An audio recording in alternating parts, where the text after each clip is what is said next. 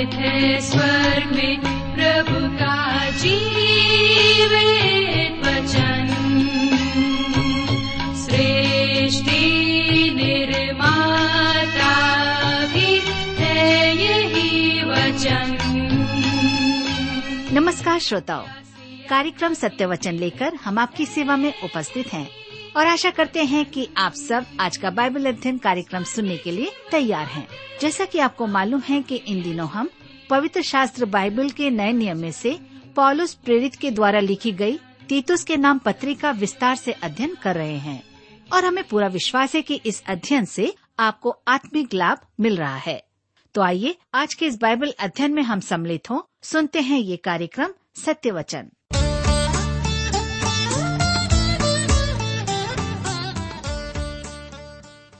प्रिय मित्र, प्रभु यीशु के पवित्र और सामर्थी नाम में आप सबको मेरा नमस्कार। मैं आशा करता हूं कि आप सब कुशल पूर्वक हैं और हमेशा की तरह आज फिर से परमेश्वर के वचन में से सुनने और सीखने के लिए तैयार बैठे हैं। मैं आप सभी श्रोता मित्रों का इस कार्यक्रम में स्वागत करता हूं और मैं आपको बताना चाहता हूं कि इन दिनों में हम सब तीतुस की पत्री से अध्ययन कर रहे हैं। पिछले अध्ययन में हमने देखा कि पौलुस ने तीतुस से कहा कि क्रेते की कलीसिया में प्राचीनों को नियुक्त करे। आज हम अपने अध्ययन में आगे बढ़ेंगे, लेकिन इससे पहले आइए हम सब प्रार्थना करें और आज के इस अध्ययन के लिए परमेश्वर से सहायता मांगे। हमारे दयालु और प्रेमी पिता परमेश्वर, हम आपको धन्यवाद देते हैं आज के सुंदर समय के लिए जिसे आपने हम सबके जीवन में दिया है, ताकि हम आपके जीवित और सच्चे वचन का अध्ययन फिर से कर सकें। हमारी प्रार्थना है कि आप हमारे प्रत्येक श्रोता भाई बहनों को, जो इस समय आपके वचन को सुनने के लिए तैयार हैं, अपनी बुद्धि, ज्ञान और समझ प्रदान करें, ताकि आपका वचन हर एक के जीवन में कार्य करने पाए।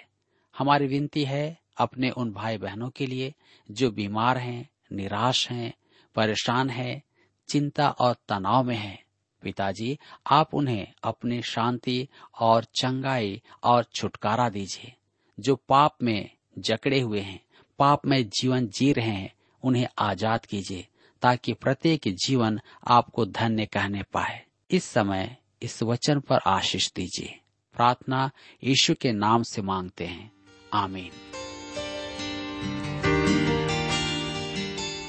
मेरे मित्रों, हम देख रहे हैं कि पौलुस तीतुस को क्रेते में छोड़ आया था कि वहां कलीसिया का संचालन करे। वहां उसे कलीसियाओं को सुचारू रूप से चलाने के लिए पदाधिकारियों की नियुक्ति करना था, उनका अभिषेक करना था। पदाधिकारियों को चुनते समय उसे कौन कौन सी बातों का ध्यान रखना होगा, पौलुस पत्र के द्वारा उसे लिख करके समझाता है। उनका अपना व्यक्तिगत जीवन कैसा हो, उनका विवाहित जीवन कैसा हो और उनका पारिवारिक जीवन कैसा हो, ये सारी बातें उन्हें बताता है।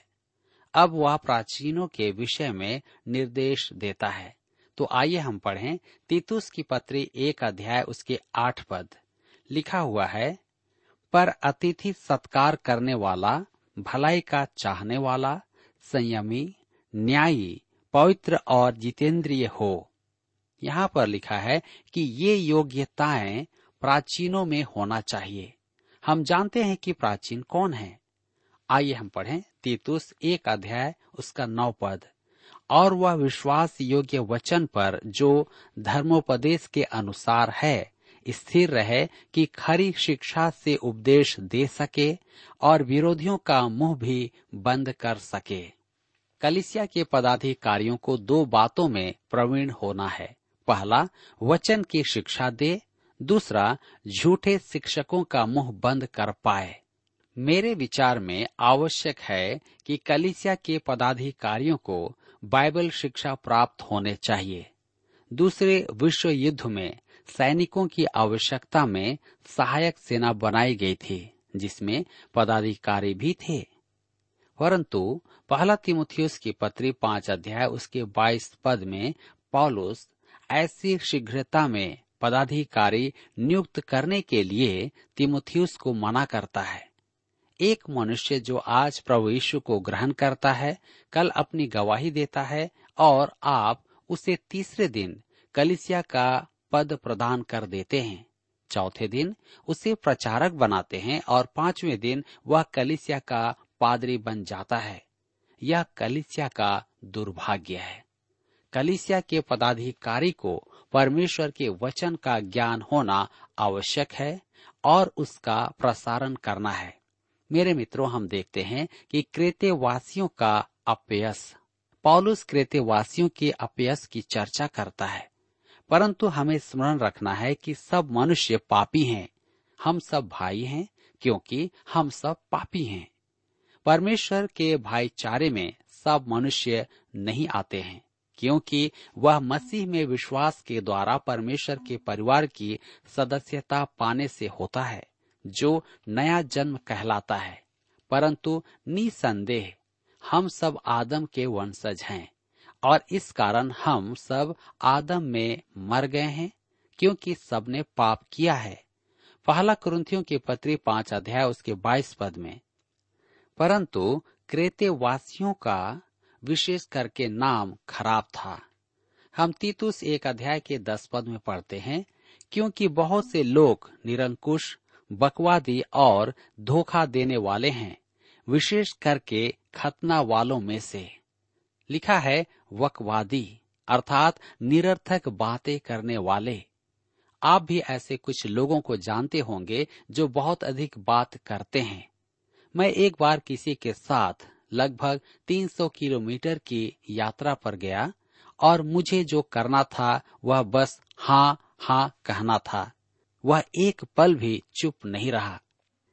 यदि उसके शब्द एकत्र किए जाएं तो वह एक बोरा भरकर निरर्थक शब्द होते। निरर्थक बातें करने वाले बहुत हैं। मेरे मित्रों, मन हल्का करने के लिए थोड़ी बहुत मनोरंजन की बातें करना बुरा नहीं है, परंतु पौलुस कहता है कि सदैव व्यर्थ की बातें करना उचित नहीं। इसलिए वह कहता है कि धोखा देने वाले, विशेष करके खतना करने वालों में से। यहाँ पर है विशेष करके वे जो उसकी शिक्षाओं का खंडन करते थे। तब हम पढ़ते हैं तीतुस 1 के 11 में, इनका मुंह बंद करना चाहिए। ये लोग नीच कमाई के लिए अनुचित बातें सिखाकर घर के घर बिगाड़ देते हैं। लिखा है कि घर के घर बिगाड़ देते हैं। यह बहुत गंभीर बुराई थी। जहां परमेश्वर का वचन बोया जाएगा वहां शैतान अवश्य ही आ जाएगा। वह बैरी है जो गेहूं में जंगली बीज डाल देगा। यह मेरा सच्चा अनुभव भी है। हमारा रेडियो कार्यक्रम एक स्थान पर असंख्य लोगों को मसीह की संगति में ला रहा था और वे मसीह के प्रेम में बढ़ रहे थे। जब मैं वहां गया तब मुझे बताया गया कि वहां हमारे कार्यक्रम के तुरंत बाद किसी धार्मिक पंथ का रेडियो कार्यक्रम प्रसारित किया गया और वहां किया जा रहा है। उनका प्रचारक मेरी बाइबल शिक्षाओं को सुधारने का प्रयास करता है। शैतान सदैव वहां होगा। इसी प्रकार क्रेते द्वीप में भी महान प्रचार कार्य किया जा रहा था, परंतु बैरी वहां अपने जंगली बीज भी डाल रहा था। तीतुस की पत्री 1 के 12 में हम पढ़ते हैं, उन्हीं में से एक जन ने, जो उन्हीं का भविष्यद्वक्ता है, कहा है, क्रेती लोग सदा झूठे, दुष्ट पशु और आलसी पेटू होते हैं। दुष्ट पशु अर्थात वे असभ्य और निर्दयी थे। आलसी पेटू अर्थात बैठे बैठे खाने वाले थे। यहाँ पौलुस सराहना की बातें नहीं कर रहा है, परंतु उस युग में रोमी संसार में उनका ऐसा ही नाम था। पौलुस उनके एक कवि एपिमेनिदेस का संदर्भ दे रहा है। वह सदियों पूर्व क्रेते में ही जन्मा था। एक और कवि ने उनके बारे में लिखा था, क्रेते जहां 100 नगर हैं, इनकार नहीं कर सकता कि वह झूठा है। पौलुस कहता है कि क्रेते वासी सदा झूठ बोलते हैं। इसका अर्थ यह नहीं कि सब के सब क्रेते वासी झूठे थे, परंतु उनके विषय आम धारणा थी कि वे सब झूठे हैं। मेरे मित्रों, क्रेते वासियों में परमेश्वर के अनुग्रह के काम देखना कि वह क्या कर सकता है और उसने क्या किया, बड़ा ही अद्भुत है। वे झूठे, दुष्ट पशु, आलसी पेटू परमेश्वर की ओर फिरे और उनके जीवन बदल गए। तीतुस 1:13 में लिखा है, यह गवाही सच है, इसलिए उन्हें कड़ाई से चेतावनी दिया कर कि वे विश्वास में पक्के हो जाएं। पौलुस तीतुस से कहता है कि उसे क्रेते वासियों के साथ सख्त व्यवहार करना होगा। इसका कारण है कि उनकी पृष्ठभूमि और उनका स्वभाव अन्यों से बिल्कुल भिन्न था। तीतुस 1:14 में आगे हम पढ़ते हैं, और यहूदियों की कथा कहानियों और उन मनुष्यों की आज्ञाओं पर मन न लगाएं जो सत्य से भटक जाते हैं। यहूदियों की कथा कहानियों पर मन न लगाएं। यहाँ पौलुस विधि विधान के बारे में नहीं कह रहा है। यहूदियों के धर्मशास्त्र में कुछ वास्तव में असंगत कहानियां थी। आगे कहता है कि मनुष्यों की आज्ञाओं पर मन न लगाएं। मेरे प्रियो, प्रभु यीशु ने अपने धर्म गुरुओं को झिड़का था क्योंकि वे परमेश्वर की व्यवस्था में प्रथाओं को स्थान देते थे। पौलुस भी यही कह रहा है।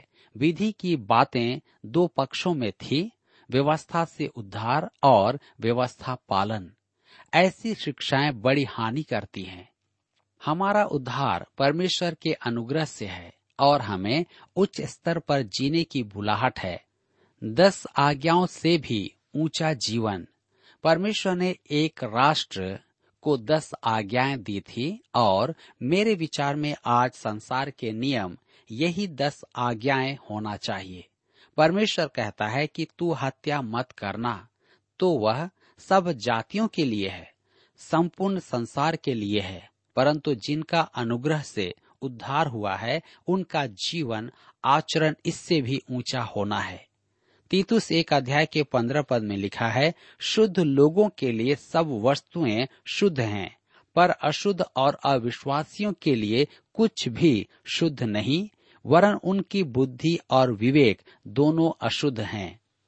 यह पद उनके लिए है जो कहते हैं कि हमारा उद्धार अनुग्रह से हुआ है, इसलिए हमें कर्मों से मुक्त निरंकुश जीवन जीने की स्वतंत्रता है। उद्धार पाकर हम पवित्र हो गए हैं और जैसा चाहें वैसा ही जीवन जी सकते हैं। आज भी कुछ पंथ पाप को पाप नहीं मानते हैं क्योंकि उनका मानना है शुद्ध मनुष्य के लिए सब शुद्ध है। पौलुस के कहने का अर्थ यह नहीं है। वह विधि और मांस खाने के विषय कह रहा है क्योंकि कुछ धार्मिक पंथों में भोजन वस्तुओं के विषय में बहुत सी वस्तुएं वर्जित होती हैं। पौलुस कहता है शुद्ध लोगों के लिए सब वस्तुएं शुद्ध हैं। दूसरे शब्दों में, आप मांस न खाएं तो उससे कोई अंतर नहीं पड़ेगा। यदि आप सांप खाना चाहें तो आप खा सकते हैं। मैं नहीं खाता हूँ, इससे अंतर नहीं पड़ता है। शुद्ध लोगों के लिए सब वस्तुएं शुद्ध हैं। परमेश्वर के साथ संबंधों को आपका भोजन प्रभावित नहीं करेगा। उससे आपका उद्धार नहीं है। परमेश्वर के साथ आपका संबंध सही नहीं है तो सब्जियां खाकर आप शुद्ध नहीं हो जाएंगे। प्रभु यीशु ने मत्ती रचित सुसमाचार 15 उसके 18 से 20 में स्पष्ट कहा है, मनुष्य में जो जाता है वह उसे अशुद्ध नहीं करता, परंतु जो बाहर निकलता है वह उसे अशुद्ध करता है।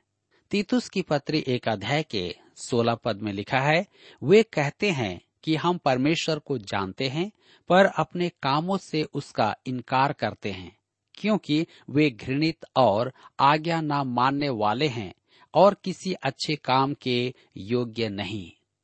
वे कहते हैं कि हम परमेश्वर को जानते हैं पर अपने कामों से उसका इनकार करते हैं।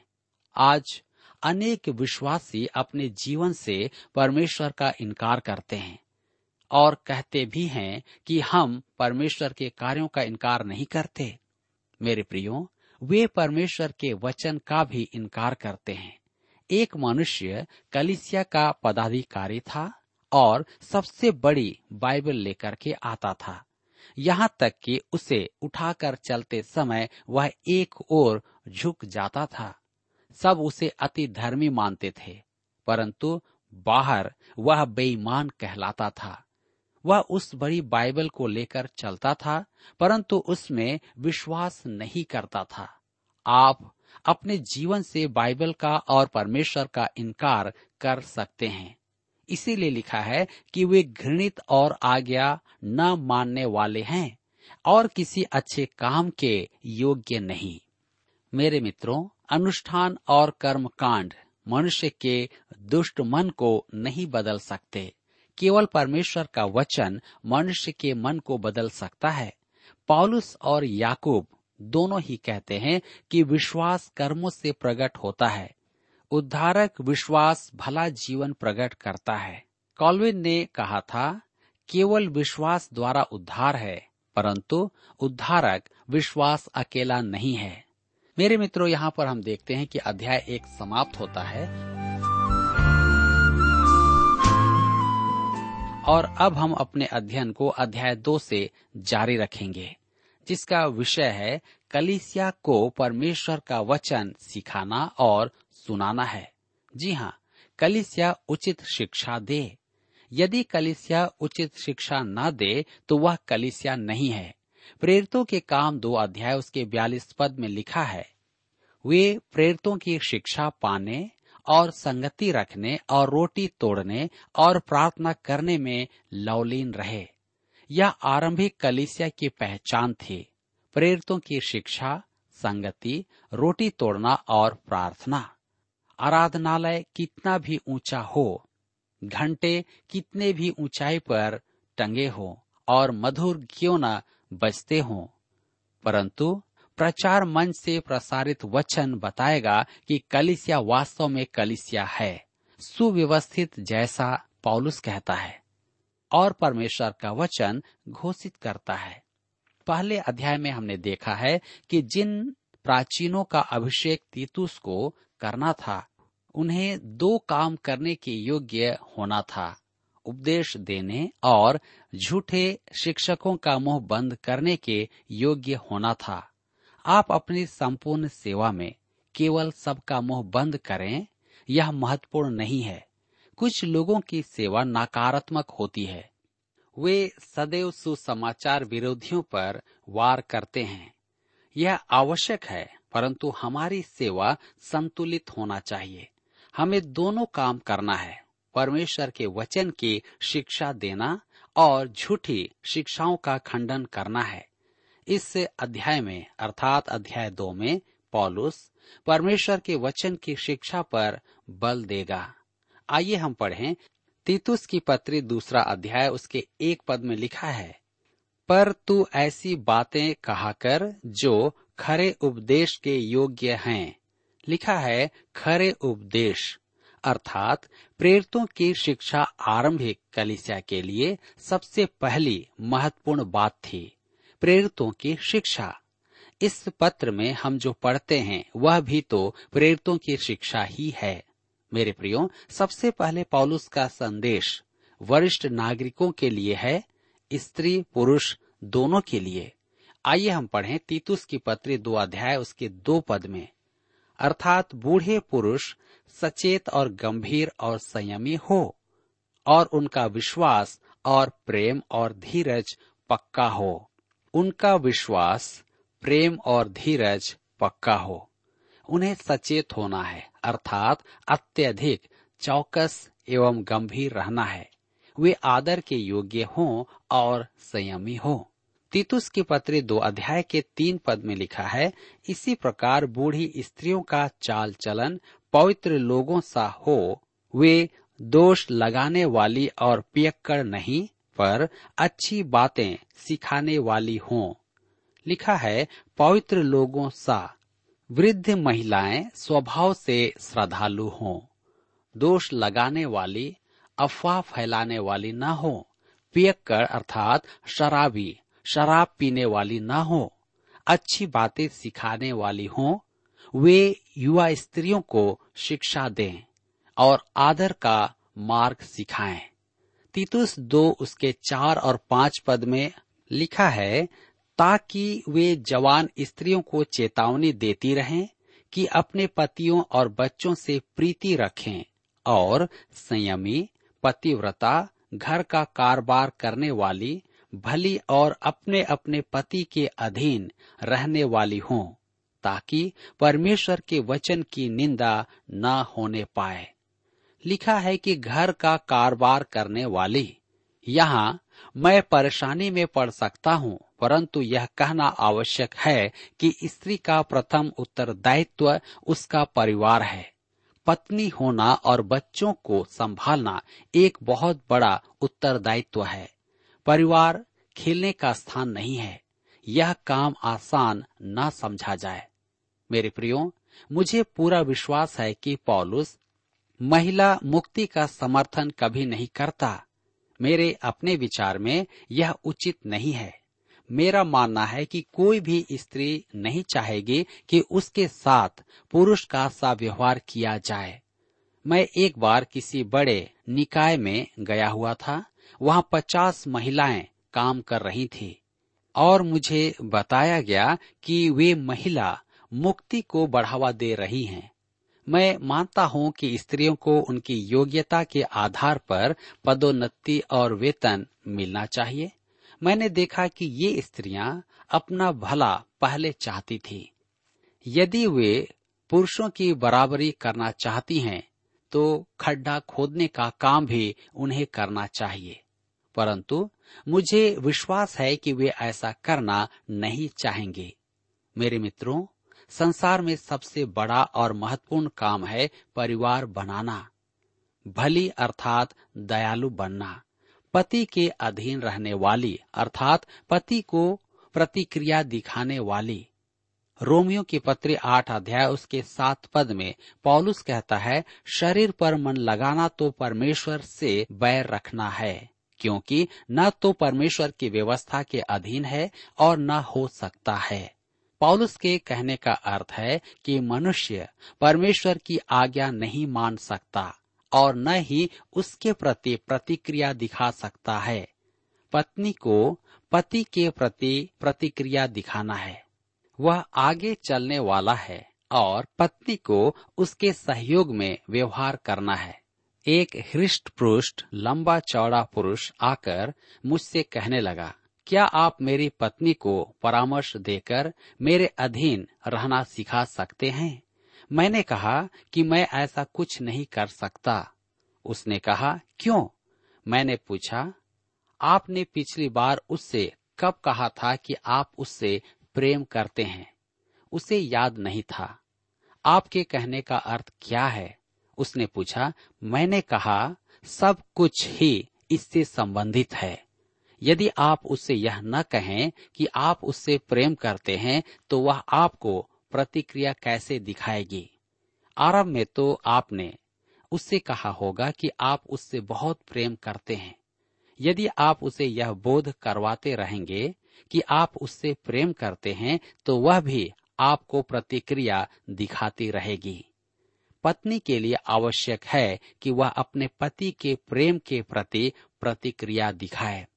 मेरे प्रियो, आज कई ऐसे परिवार हैं जहां पर पति पत्नी के बीच में समस्या है, क्योंकि पत्नी पति के प्रेम के प्रति अपनी प्रतिक्रिया को नहीं दिखाती है, और ऐसा ही पति भी कई बार पत्नी के प्रेम को प्रतिक्रिया के रूप में नहीं दर्शाता है, और यही कारण है कि परिवार में समस्याएं आती हैं।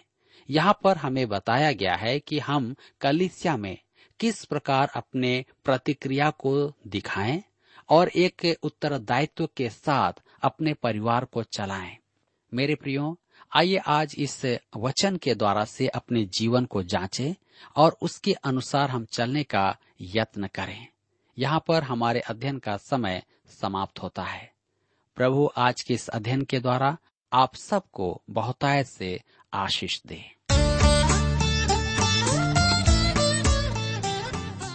प्रिय श्रोताओ, अभी आप सुन रहे थे बाइबल अध्ययन कार्यक्रम सत्य वचन। हम आशा करते हैं कि आज के इस कार्यक्रम से आपको आत्मिक लाभ मिला होगा। यदि आप परमेश्वर के बारे में और अधिक जानना चाहते हैं तो हमारे पास नया नियम एवं पवित्र शास्त्र बाइबल उपलब्ध है। इन्हें प्राप्त करने के लिए आप हमें इस पते पर लिख सकते हैं।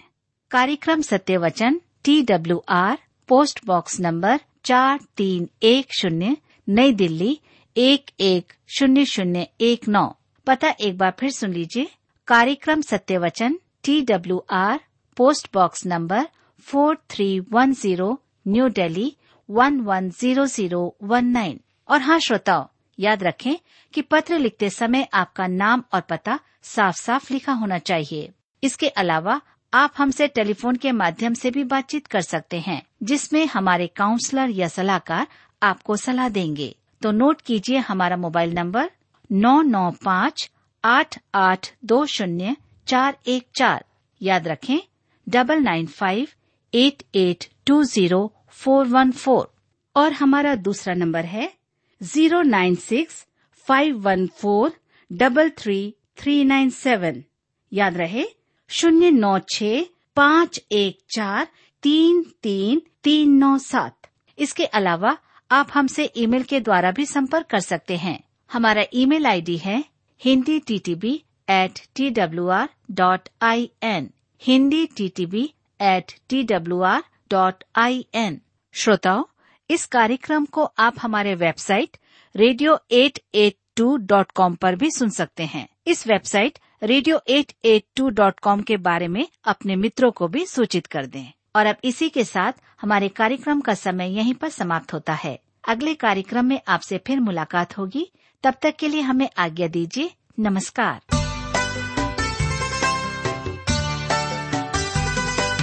संपूर्ण जीवन मेरा प्रभु तुम्हारा है। प्यारे प्रभु तू मेरे जीवन का सहारा है। संपूर्ण जीवन मेरा प्रभु तुम्हारा है। प्यारे प्रभु तू मेरे जीवन का सहारा है।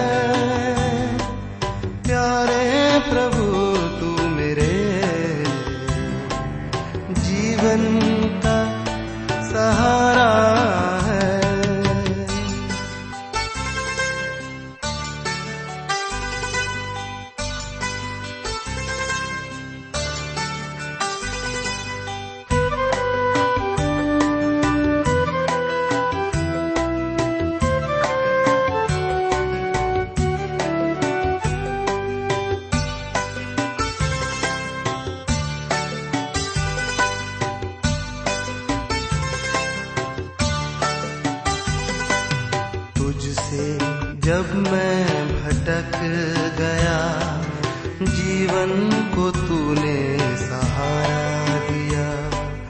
तुझसे जब मैं भटक गया, जीवन को तूने